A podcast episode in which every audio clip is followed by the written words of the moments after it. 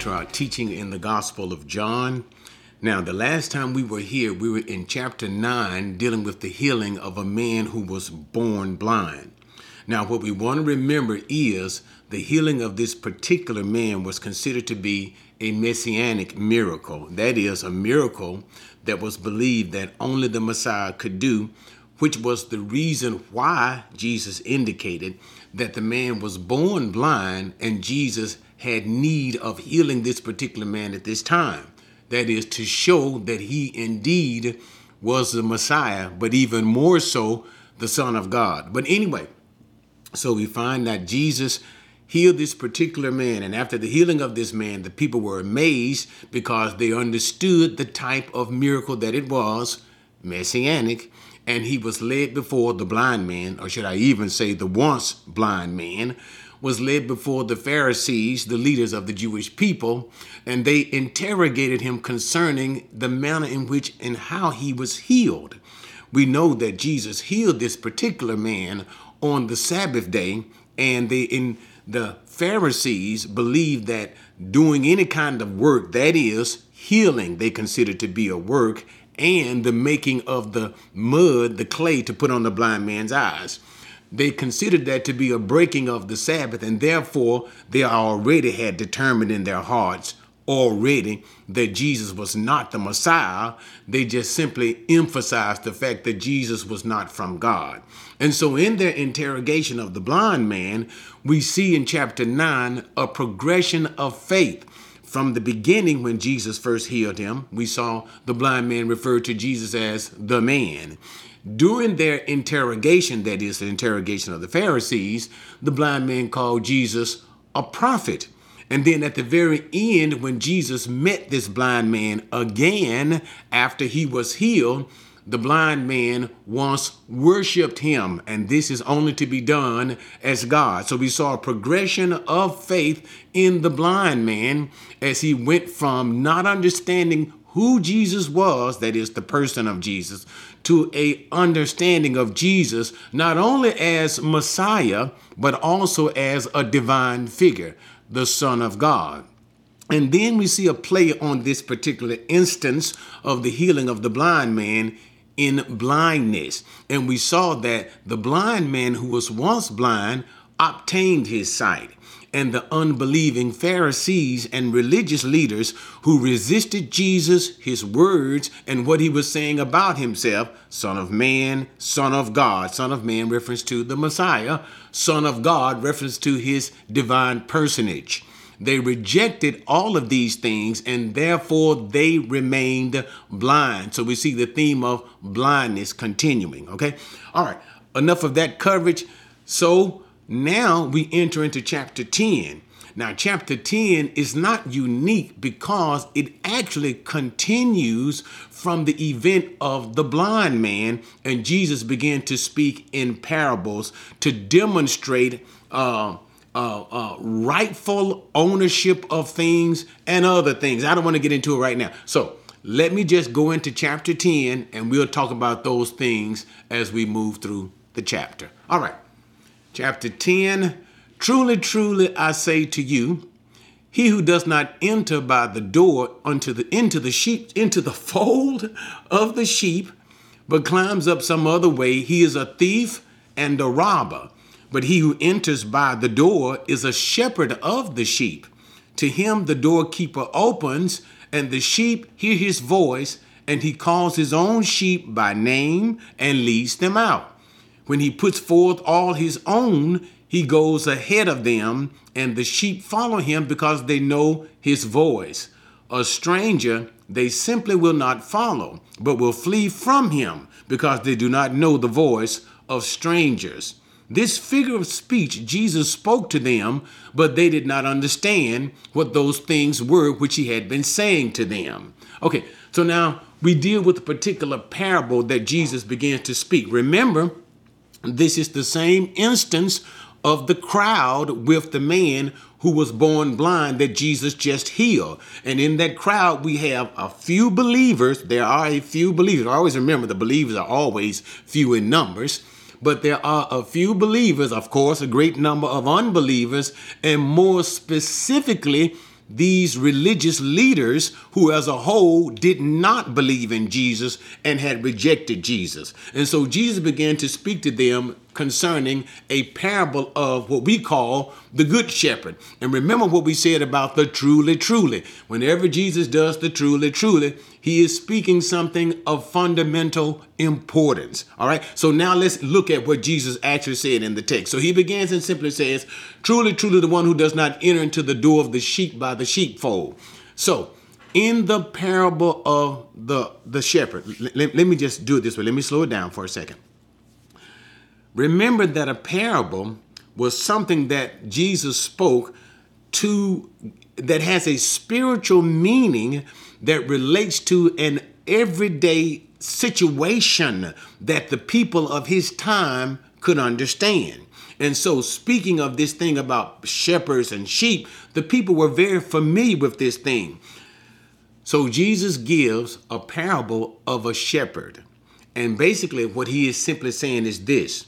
We have to go back in time at that time, first century Judea at that time.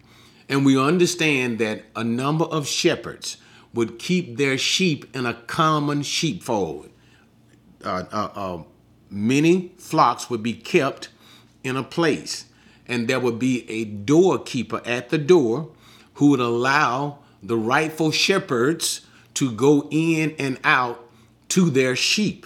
Now, when a shepherd would come to the door of the sheep, of course, he would be recognized by the doorkeeper, and the doorkeeper would allow a legitimate shepherd to enter into the sheep, the common sheepfold with a bunch of sheep, his and even others. Okay. Now, when the shepherd entered the sheepfold, he would call his sheep, sometimes even by name. But the sheep were familiar with the voice of the shepherd and even the names to which the shepherd had given them. And only the sheep that belonged to that shepherd would respond to him and come out to him. And as the sheep would come out to the shepherd would lead them out. He would follow in front of the sheep and lead them out unto pasturage. And later on, he would bring the sheep back once the sheep finished feeding or doing whatever the shepherd wanted to do with them. Once these things were over with, the shepherd would then return back to the sheep, and the sheep would go back into the fold, that common fold, and the common fold would usually have some sort of gates surrounding it. This is why there was a common fold with a gate around it and a guard around them. That is, Jesus called him the doorkeeper. And the reason why they were in this thing with the gate is because there were often animals that would come and attack the fold and eat them and take them away, like lions and tigers and whatever. And wolves would come to devour the sheep. So this was done for the sheep's protection. So we have the scenario that is now set forth. This was the common thing that you need to envision in your mind of how the shepherd would come to the gate, call his particular sheep, and then those sheep would respond to his voice alone and then follow him. It was on this particular position, should I say, that's not a good word to use, but it was this particular scenario that our Lord used to give a spiritual principle about him being the rightful one sent from God and his own sheep responding to him. Okay, now that we have that particular picture given, let's get into the text itself, right? So he says what? Verse number 1, of a truth, he who does not enter into the door of the sheep, but climbs another way is a thief and a robber. Remember, now let's go back to the issue of the man that is born blind and the people who are there. Remember, a few, those who are true believers in Jesus Christ, a great majority of the people, some who are indifferent in some way, trying to say, is he the one, is he not the one? And as well as the unbelieving religious leaders.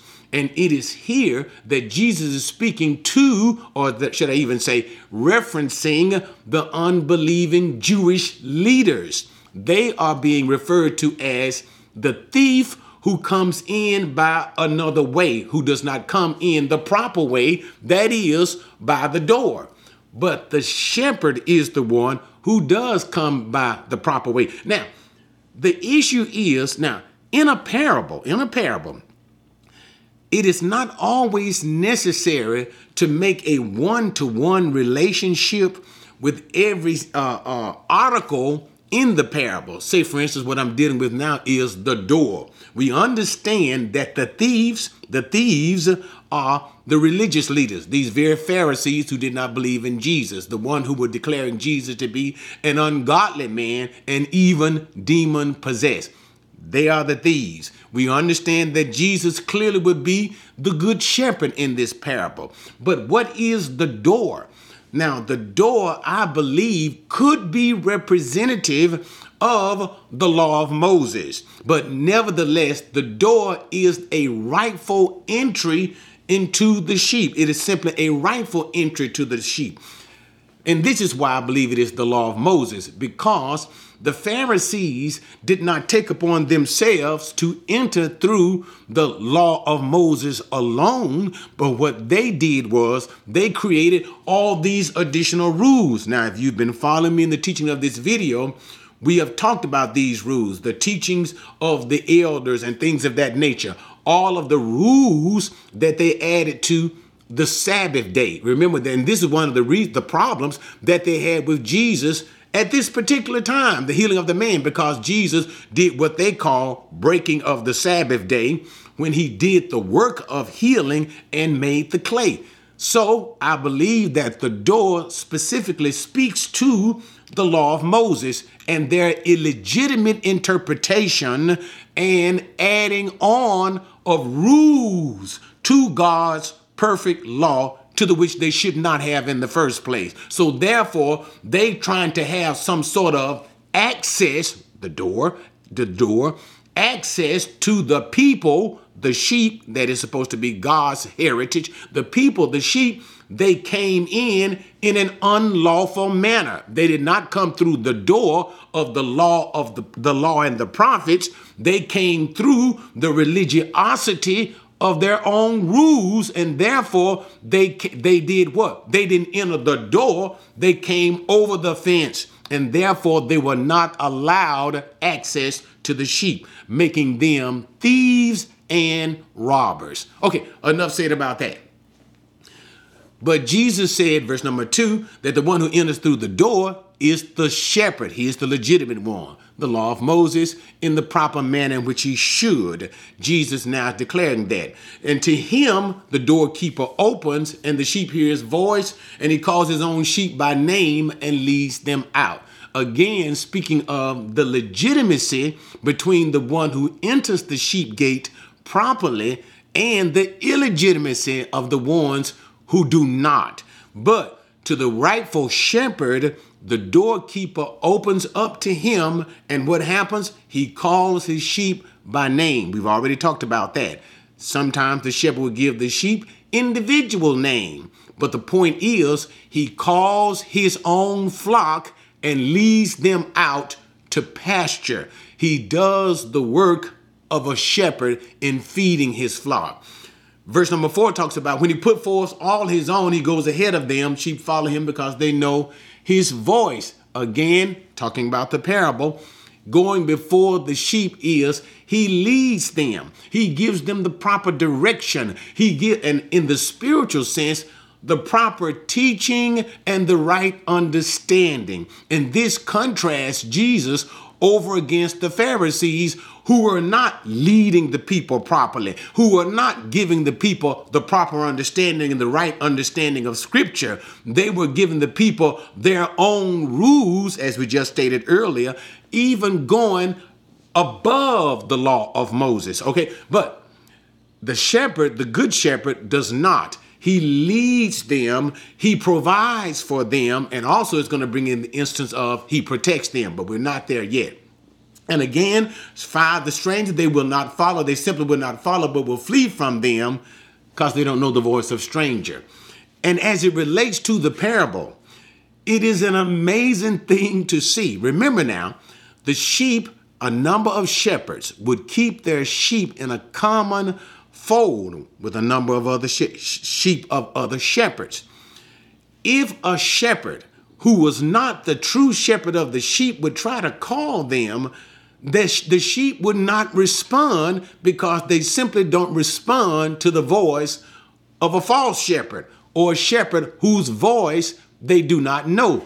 Again, we understand that didactically, in a teaching manner, Jesus was speaking of the Pharisees and how that certain people or certain ones of the people of Israel were not responding to the Pharisees so well. Why? Because the Pharisees themselves were illegitimate shepherds, and therefore there was difficulty with the people of God in responding to the Pharisees. Now, as we're working through this, what you need to understand is there is a foundational assumption of the teachings of Jesus in John 6:36 through 41.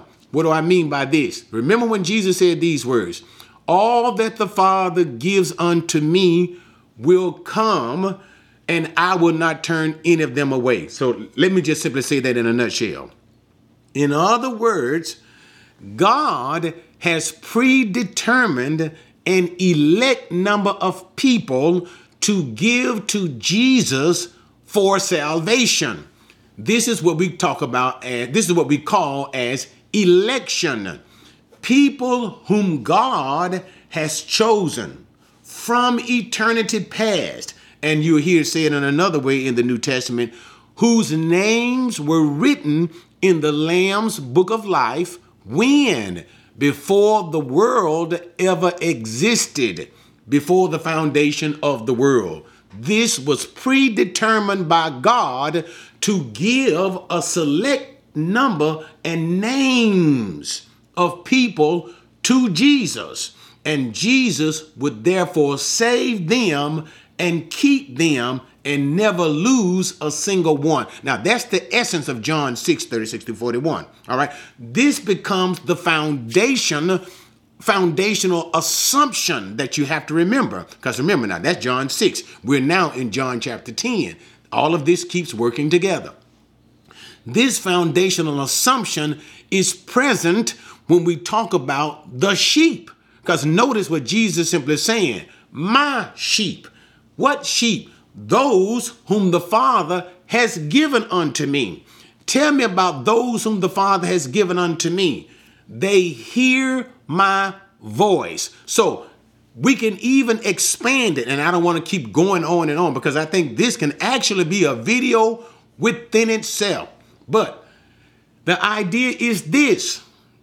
That's why Jesus would say later on, he says, the reason why you don't hear me, the reason why you are not responding to me, that is listening to me, believing that I am who I say that I am the Son of Man, I am the Son of God. The reason that you are not coming to me in faith to be saved is because the Father has not given you to me. In other words, you are not my sheep. This speaks of the elect ones, all right? So that's the idea concerning the sheep, and you have to keep that in mind. These are not people who are simply already saved. That's the wrong understanding. The sheep of Jesus are the ones who have been predetermined, the ones who have been chosen by God unto salvation. So therefore, when they hear Jesus speak, or even when they hear the gospel, that is the preaching concerning the life, the death, the burial, and the resurrection of Jesus, when they hear these things, they respond in faith and belief. Why are they able to respond in faith and belief? It is because they are the sheep of God. They are the sheep of Jesus. They are the ones whom the Father has chosen to give to the Son. So therefore, they respond when the Son speaks. You got it? So the idea of election is commonly and foundationally present in these teachings of Jesus. All right. So enough said about that, but you must understand that to get a clear understanding of these passages. But anyway, so now let's go back. In the parable of the shepherd, Jesus simply saying, he is the good shepherd. He is the one who has the rightful access to the sheep of God, the people of Israel. The bad shepherds are, or the thieves are, the religious leaders, the Pharisees who are unbelieving, and the people are the sheep. There have been problems with the people responding to the Pharisees. Why? Because of all of these rules, and I mean, it was over 1,000 rules that they added to the 613 commandments of the law of Moses. And this created a great difficulty with the people, and therefore they did not respond to these false shepherds. But Jesus, being the true one sent from the Father, the people respond to him when they hear his voice. Why? They have been given to God as a gift to the right shepherd, that is Jesus. And he simply emphasizes and says they will not follow another voice, another false shepherd, because they don't understand his voice. They do not hear the voice of a false shepherd. Okay. All right. So now let's get back to where we were. And it says in verse number 6 that they didn't understand the particular passage in which Jesus was speaking. So Jesus continued to speak. Verse number 7. So Jesus said to them again, "Truly, truly, I say to you, I am the door of the sheep. All who came before me are thieves and robbers, but the sheep did not hear them. I am the door. If anyone enters through me, he will be saved and will go in and out and find pasture. The thief comes only to steal and kill and destroy. I came that they may have life and have it abundantly." All right, now let's talk about this section. But I forgot something too.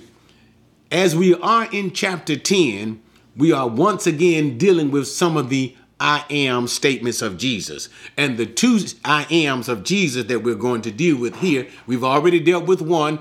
I am the good shepherd, okay? And I am the door. We've already talked about the shepherd, the true, legitimate shepherd. And now we talk about the I am, which is the door.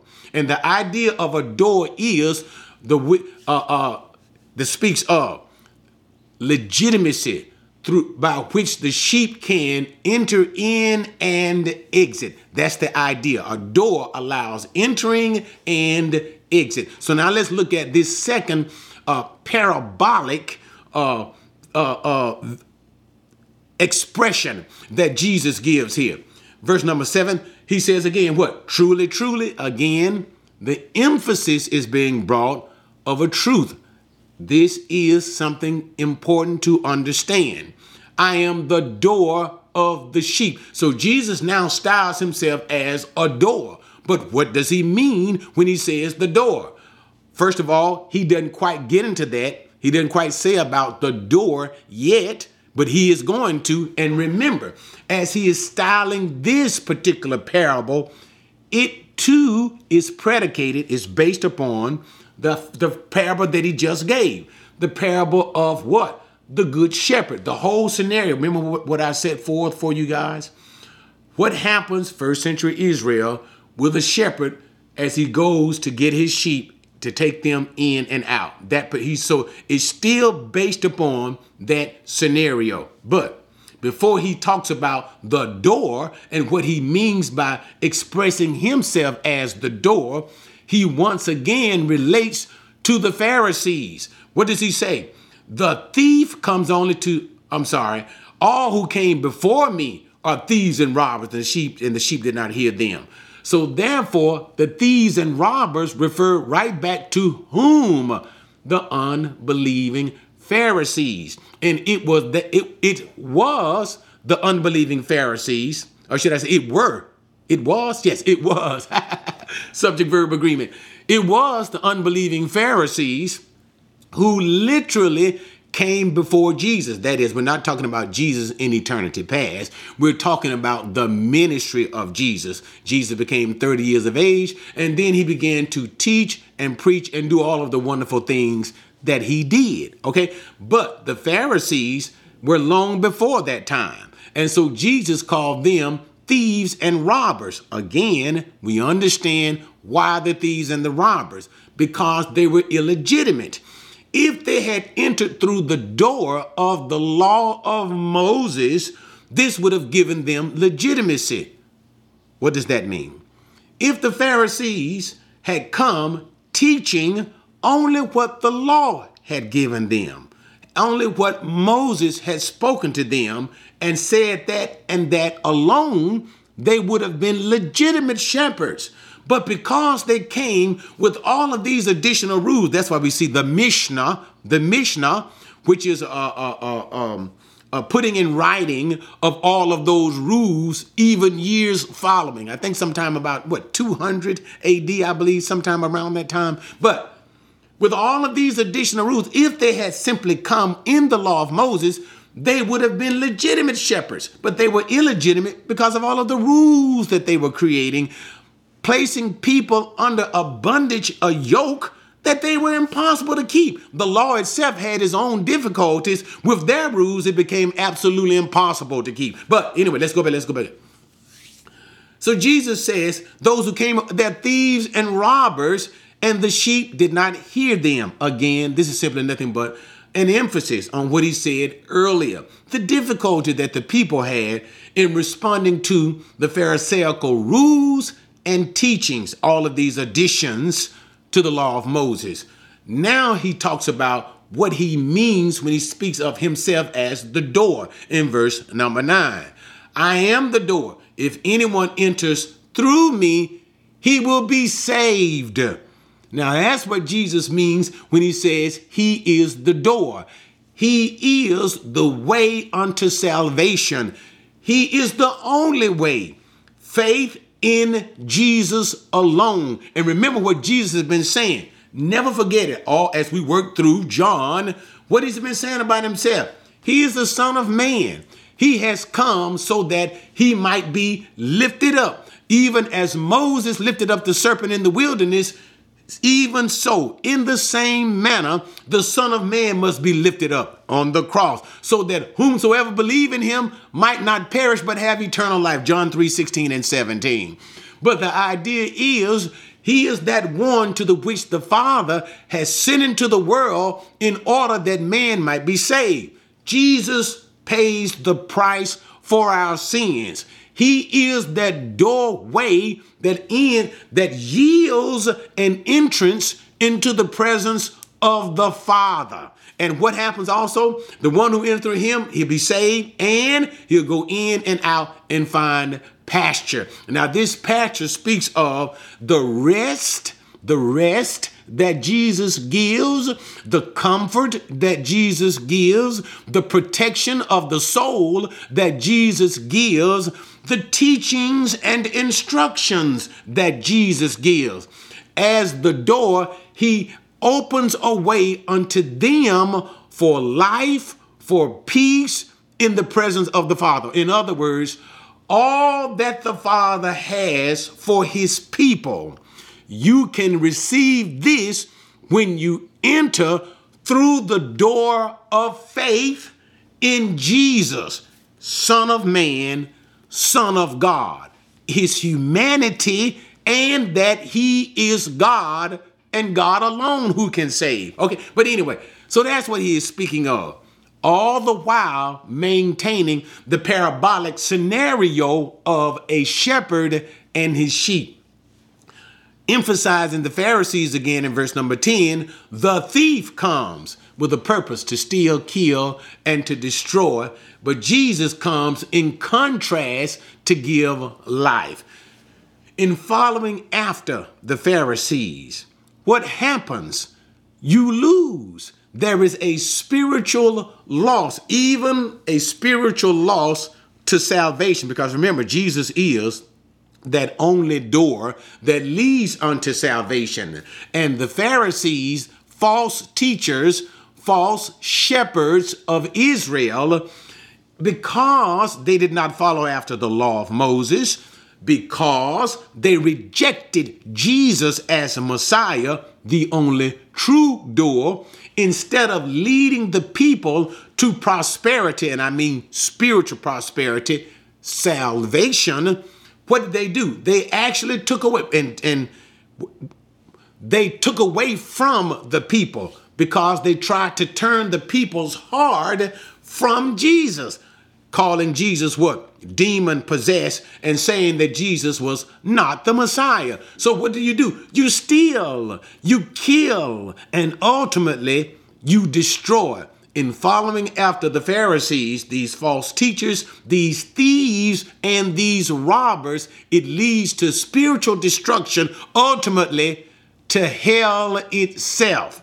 There is one way into the presence of the Father, one way of salvation, one door you can enter through. That is Jesus. I am that door.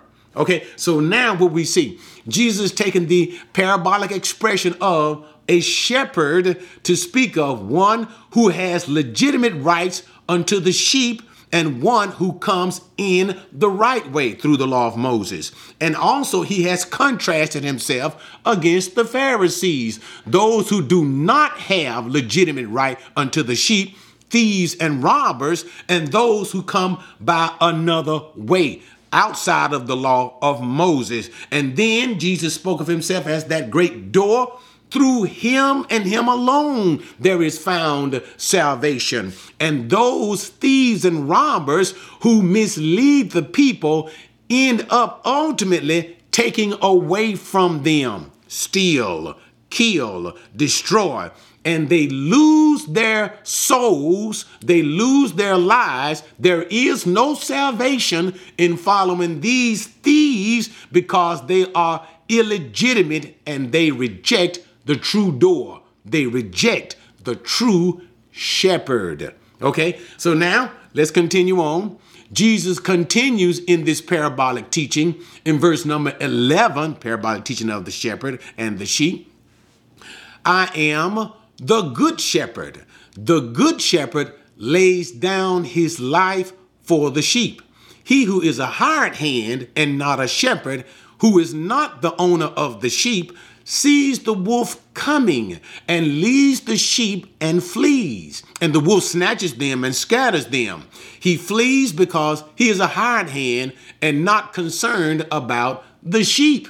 Okay, so now Jesus speaks same scenario of a shepherd and the sheep, same foundation that he is building on. He now speaks of relationship. Again, we don't want to lose the contrast with Jesus, good shepherd, and the Pharisees, thieves and robbers, illegitimate shepherd. Okay, so in this particular one, in dealing with the relationship, he comes from the perspective of protection. So what does he say? I am the good shepherd, and he lays down his life for the sheep. He's not a hired. So there is a contrast. He's not a hired hand. There is a contrast. What is Jesus saying? The true shepherd of the sheep, the one to whom the sheep belongs to, when he sees a threat to his sheep, let's say, for example, a lion. Remember, David said, I fought off a lion and I fought off a bear against the sheep, because David was a shepherd. And often we see a number of great men in Old Testament scriptures who were shepherds. Abraham was a shepherd. Isaac and Jacob were shepherds. Moses was a shepherd. David was a shepherd. But when a shepherd sees a lion or a wolf coming to attack his sheep, he fights off the lion. He drives the lion away. Why? Because the sheep legitimately belong to him, and those are his sheep. He cares about the sheep, and therefore he will protect the sheep, even risking his life, to take care and protect his sheep. This he contrasts against the false shepherds. So here he now calls the Pharisees, those religious leaders, he calls them hired hands, or you see maybe I think it's in the King James Version, hirelings. Because what? The hired hand sees the trouble. He sees the lion. He sees the wolf attacking the sheep. And what does he do? He says to himself, I'm not going to get myself killed for sheep that are not even mine. No, indeed. I'm not going to get into that. So what does he do? He flees. He runs away. And what happened? The lion comes, attacks, tears him up, and scatters the flock. When he sees danger, he abandons the sheep. Why? Because they are not his. But notice what Jesus says. In contrast, Jesus calls himself not simply a shepherd. He calls himself a good shepherd. And I believe here, notice what he says, for the good shepherd lays down his life for the sheep. Now, we have to look closely at this. Even though a legitimate shepherd would fight off wolves and lions for his sheep, the shepherd is not just simply willing to die. He is willing to protect, and he will go to great lengths to protect his sheep.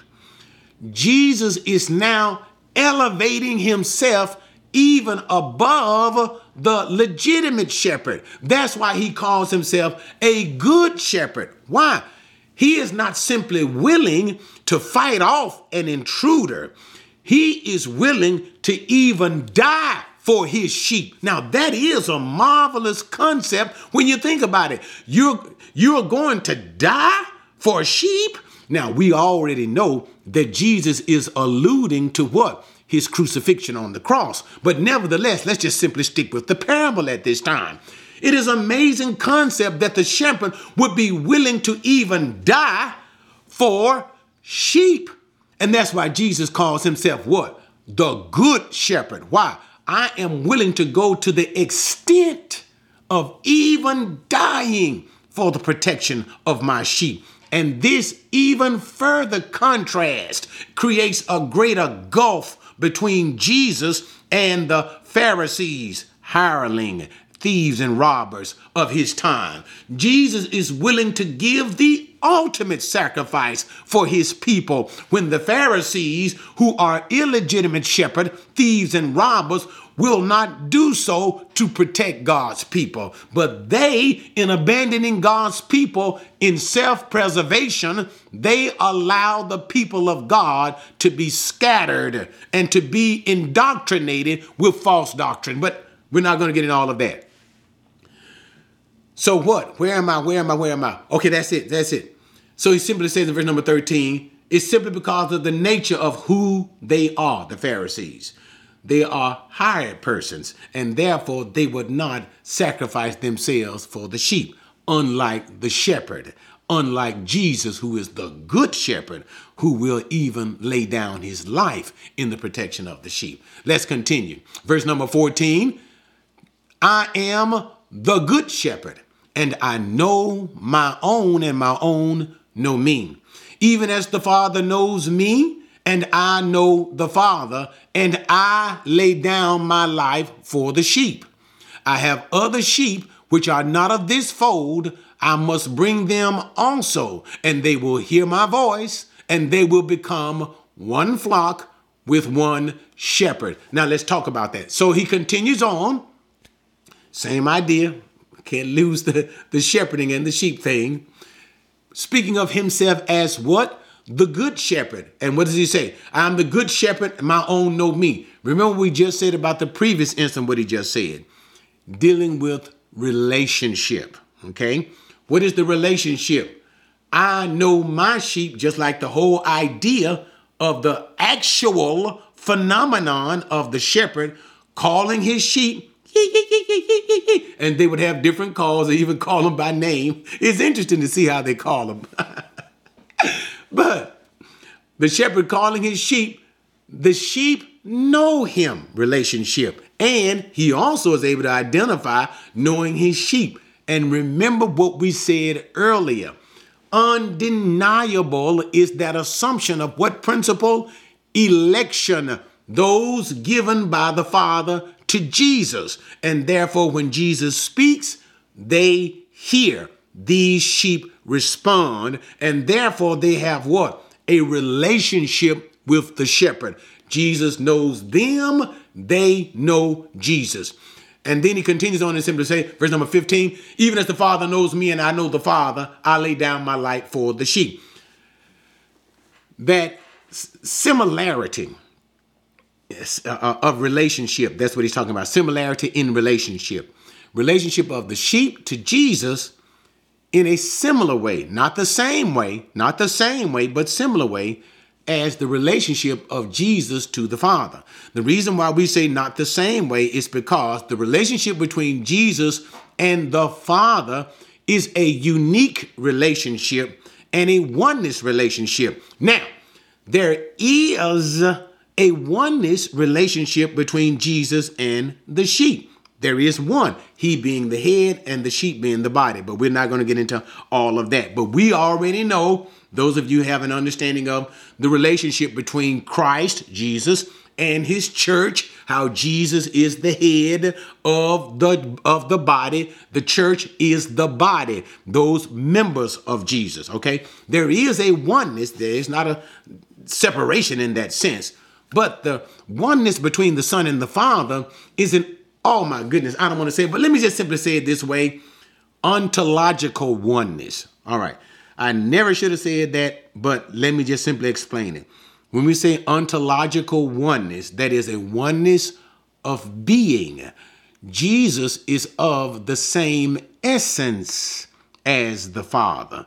He shares the singular being of God that the Father has, okay? That's why he can later on say, and he will say later on, I and the Father are one. And they're going to want to stone him because Jesus is claiming what? Oneness, equality with God. He is claiming to be God, okay? So that's what we mean when we say ontological. He shares the same essence and being of God. But nevertheless, there is a relational oneness that Jesus has with his sheep. And this is why it was necessary for Jesus to be baptized. Remember when Jesus came to John the Baptist to be baptized, and John did not want to baptize Jesus. He thought that was a condescending act that he would perform to Jesus. I need to be baptized of you, says John. But Jesus says, permit it at this time. Suffer it to be so. It is needful. It is needful. Why? It speaks of the oneness that he will have with his people. How Jesus, the shepherd, identifies with his people. Okay, enough of that. So what was going on in the text? And again, I lay down my life for the sheep. He emphasizes because that is what solidifies the oneness, that relationship that Jesus has with his people, the crucifixion, that he shows the ultimate form of love in laying down his life for these sheep. Indeed, this shepherd loves his sheep. Okay, so he emphasizes again what? That upcoming crucifixion, what Jesus will accomplish for us on the cross. And then he says in verse number 6, that he has other sheep that are not of this fold. Remember, the audience that Jesus is speaking to is a Jewish audience. So this is the Jewish sheepfold that Jesus has been speaking about at this particular time. The other sheep that Jesus is speaking to are the Gentiles who will be believers of Jesus in the future. And we see this after the death, burial, and resurrection of Jesus and the going forth in the book of Acts.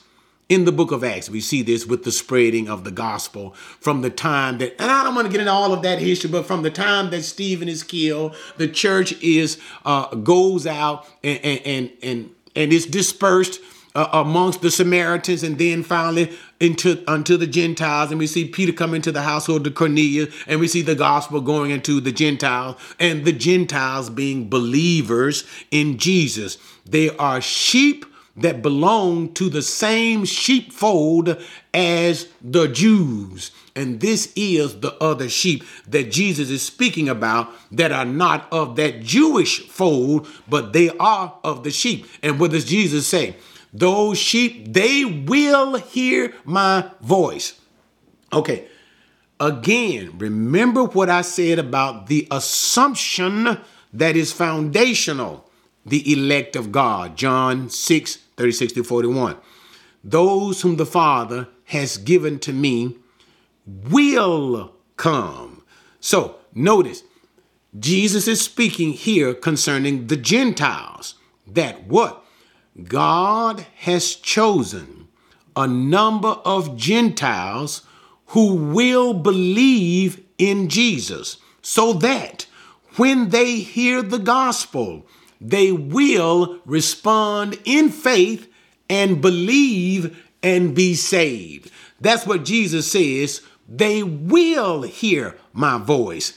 Why is Jesus? First of all, he is God. He knows everything. But even more so here, why will they hear? Why is it a definite thing that they will hear? They will respond to the gospel because they have been chosen to believe in Jesus, chosen unto faith from eternity past according to the will of God. So therefore, when the gospel comes to these select Gentiles, they hear, they respond in faith, in belief, and they will be saved. These Gentiles will hear, and what will be the end result? They will become one flock. Both Jew and Gentile will become one flock. And now Jesus speaks of the entity that will be created in the future after his resurrection. That entity is the church. And this is what Paul speaks about in Ephesians 1 and 2, chapters 1 and 2, the church, that unique body of Christ that exists of believing Jews and Gentiles, how that wall of partition, the law of Moses, that separated the Jew from the Gentile, law of Moses, has been torn down in Christ Jesus. And now the Gentiles, who were once strangers, who did not have fellowship with the Jews, are now able to have fellowship with Jew, Gentile being one people, fellowship in Christ Jesus. Okay. And this is what Jesus means by they will be one flock and they will have one shepherd, that is Jesus himself. All right.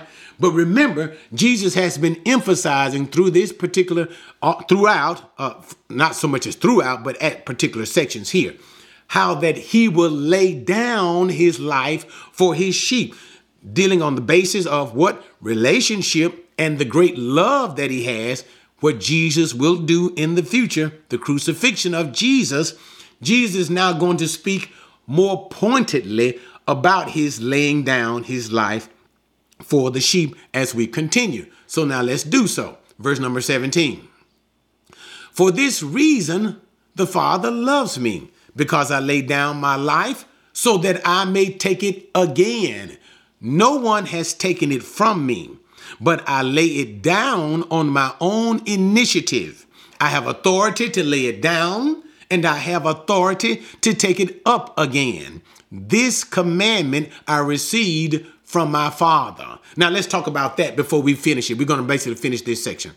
So what does he say? In dealing once again with the issue of his giving his life, his dying on the cross, what does he say? God the Father loves me. So there is a unique and special love that God the Father has for Jesus because of his self-sacrifice on the cross.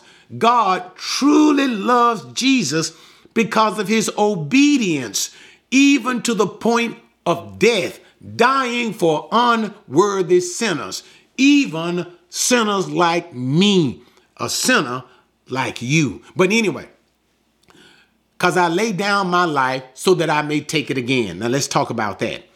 So what Jesus is saying here, 17, the death of Jesus is a voluntary death.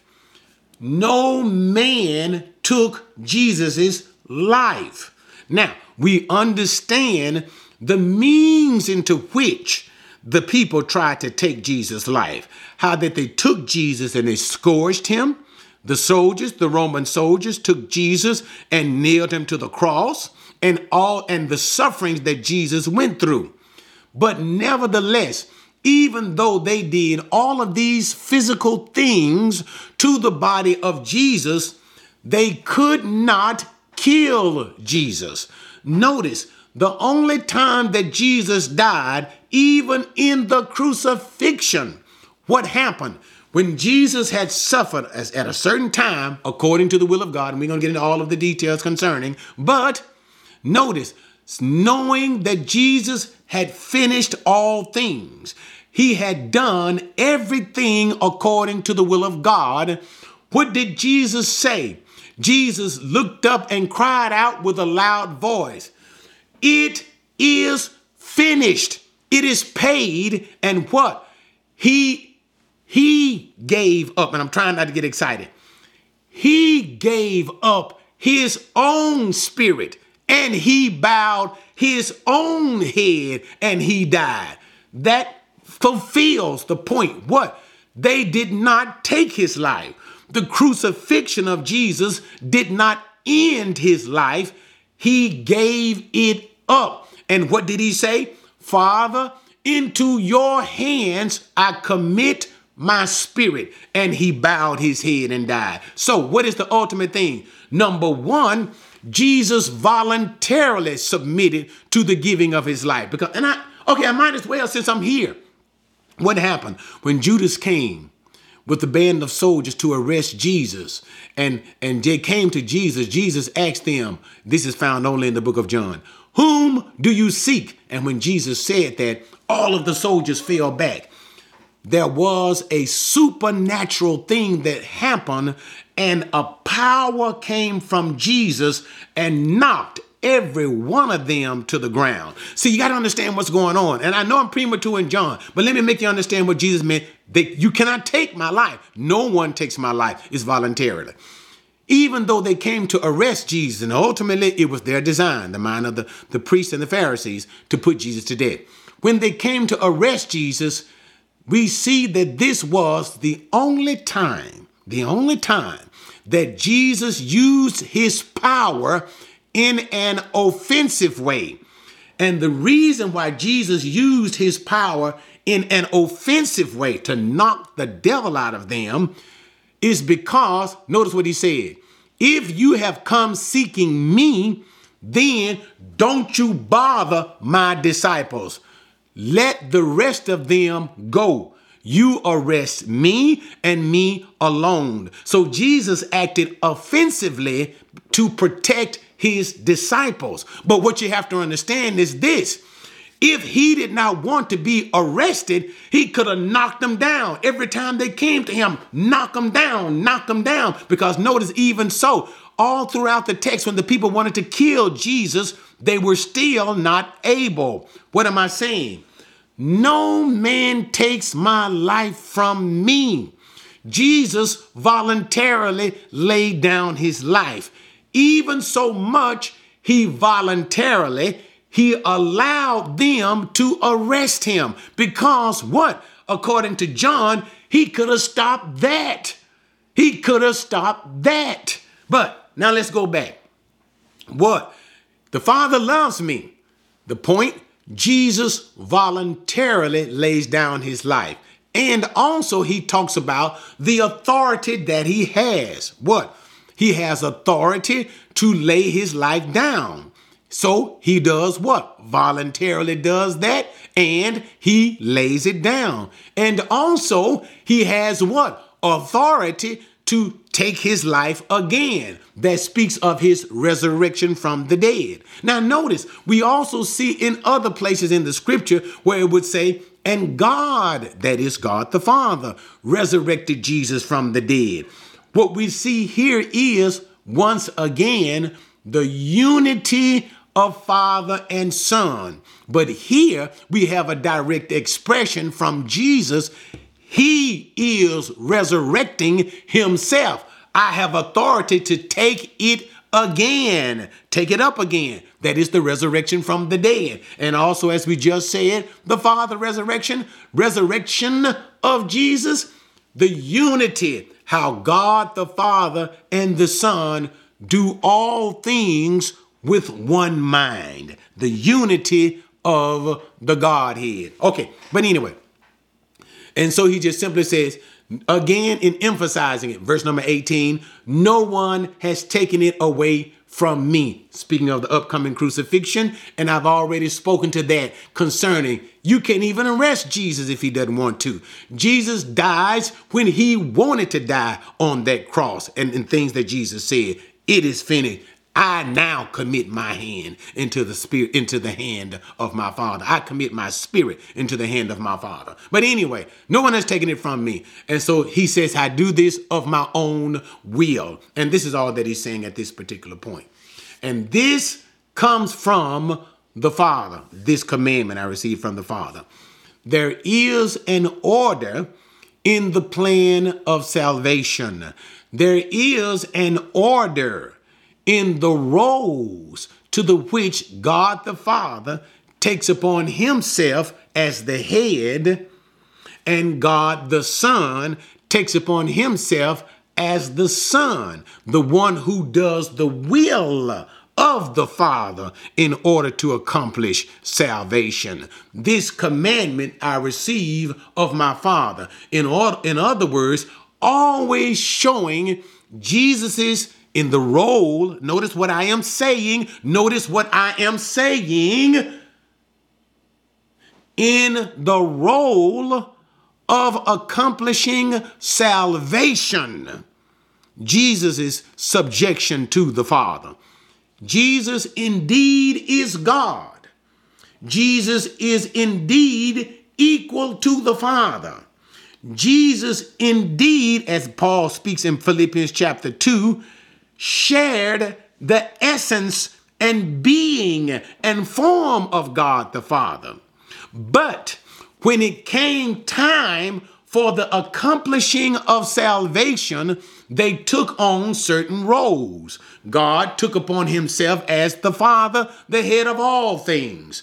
Jesus took upon himself the role as the Son, the one who accomplishes salvation by taking human flesh and paying for the price of sin in dying on the cross, who is obedient to the Father in all things, coming as the Messiah, the Son of David, to fulfill Old Testament prophecies, to ultimately sit on the seat of king, as the king of the world, the Son of David who is to come and ultimately rule the world for an appointed time. And once that appointed time is fulfilled, we call this the millennial reign, then the Son gives up the kingdom to God. Why? So that God may be all and in all, so that Jesus would return back to the original being that he once had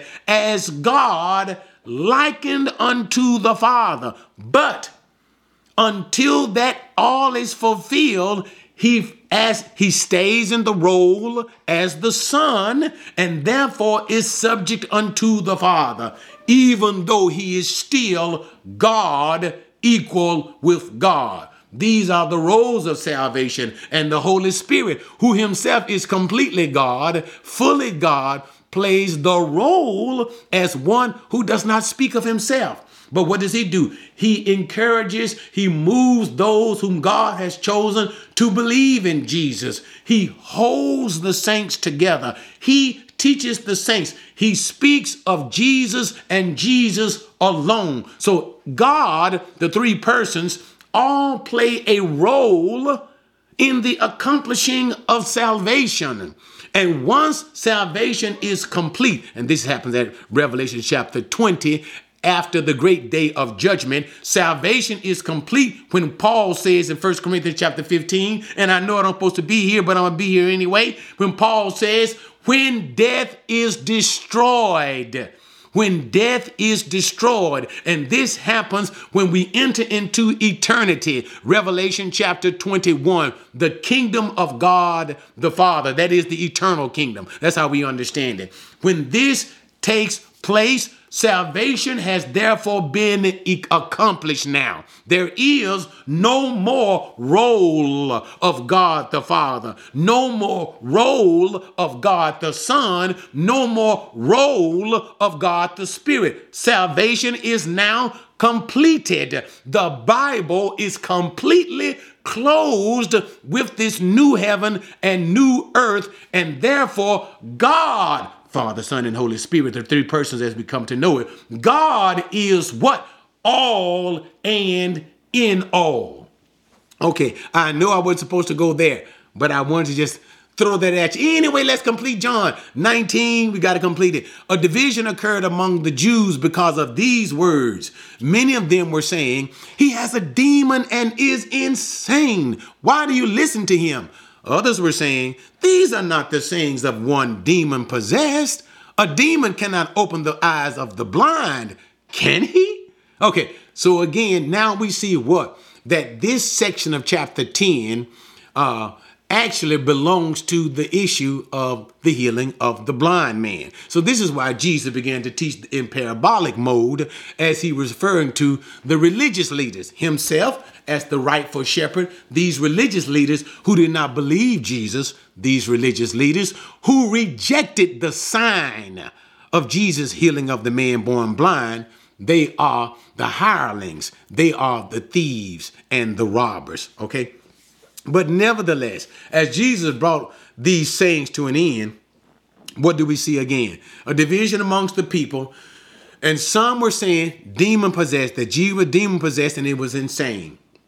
And this came from the Pharisees. If you've been following the teachings, we've already talked about this, because it was the Pharisees who said that Jesus was unable to do the miracles that he did through the powers of a demon. Okay. And so therefore they were saying Jesus was demon possessed, and they were trying to influence the people to believe that Jesus was demon possessed. So the Pharisees and some of the people were saying what? Jesus was demon possessed. Don't even listen to him. He speaks like he's stone crazy. But then other people, because of the miracle, remember what we said about the Messianic miracle. Go back and look at what we said early in chapter 9. Messianic miracle, a miracle that only the Messiah could do. Number one, the Messiah can only the Messiah can open the eyes of a person born blind. So the importance of this miracle was so great that the people began to say, no. This man cannot be demon possessed, because how can he do such a wonderful, effective miracle like this? How can he open the eyes of a blind man born blind, if he was actually a demon, like you say? So what do we see? An end result of a division amongst the people. And with this ends this whole scene of the healing of a man born blind. All right. I know that was a little longer than we had anticipated, but nevertheless, thanks God for joining me with that teaching of the parable. And we don't need to rehearse it again. Parable of the Good Shepherd, Jesus the Good Shepherd. The parable of the door, Jesus the door unto salvation. What is that? The door, you just said that. And the Pharisees and unbelieving religious leaders, thieves, robbers, and hirelings. And this is all that Jesus meant in the giving of those parables. Why? Because they were not believing in what Jesus was saying about himself, Son of Man, Son of God. And also they there was an underlying assumption of John chapter 6 that what? All that the Father gives to me will come. This was about the sheep who hear his voice, those chosen from eternity past who will respond to the voice of Jesus. They call, they come when the shepherd calls them. Okay, so that's enough of that. Thanks for joining me in this whole scenario with the Good Shepherd. If these lessons, once again, have been a blessing to you, always, saints, there is a link in the description that you can use to support this ministry. And I urge you, please do so if you haven't done so now, if the Lord moves you. and moves your heart, and you can say, I have been blessed. Then bless the ministry so that we can continue these things. And for those of you who have given support, I want to say thank you. All right, with that, join me next time as we complete chapter 10, and we now move into the Feast of Dedication. All right, guys, see you then.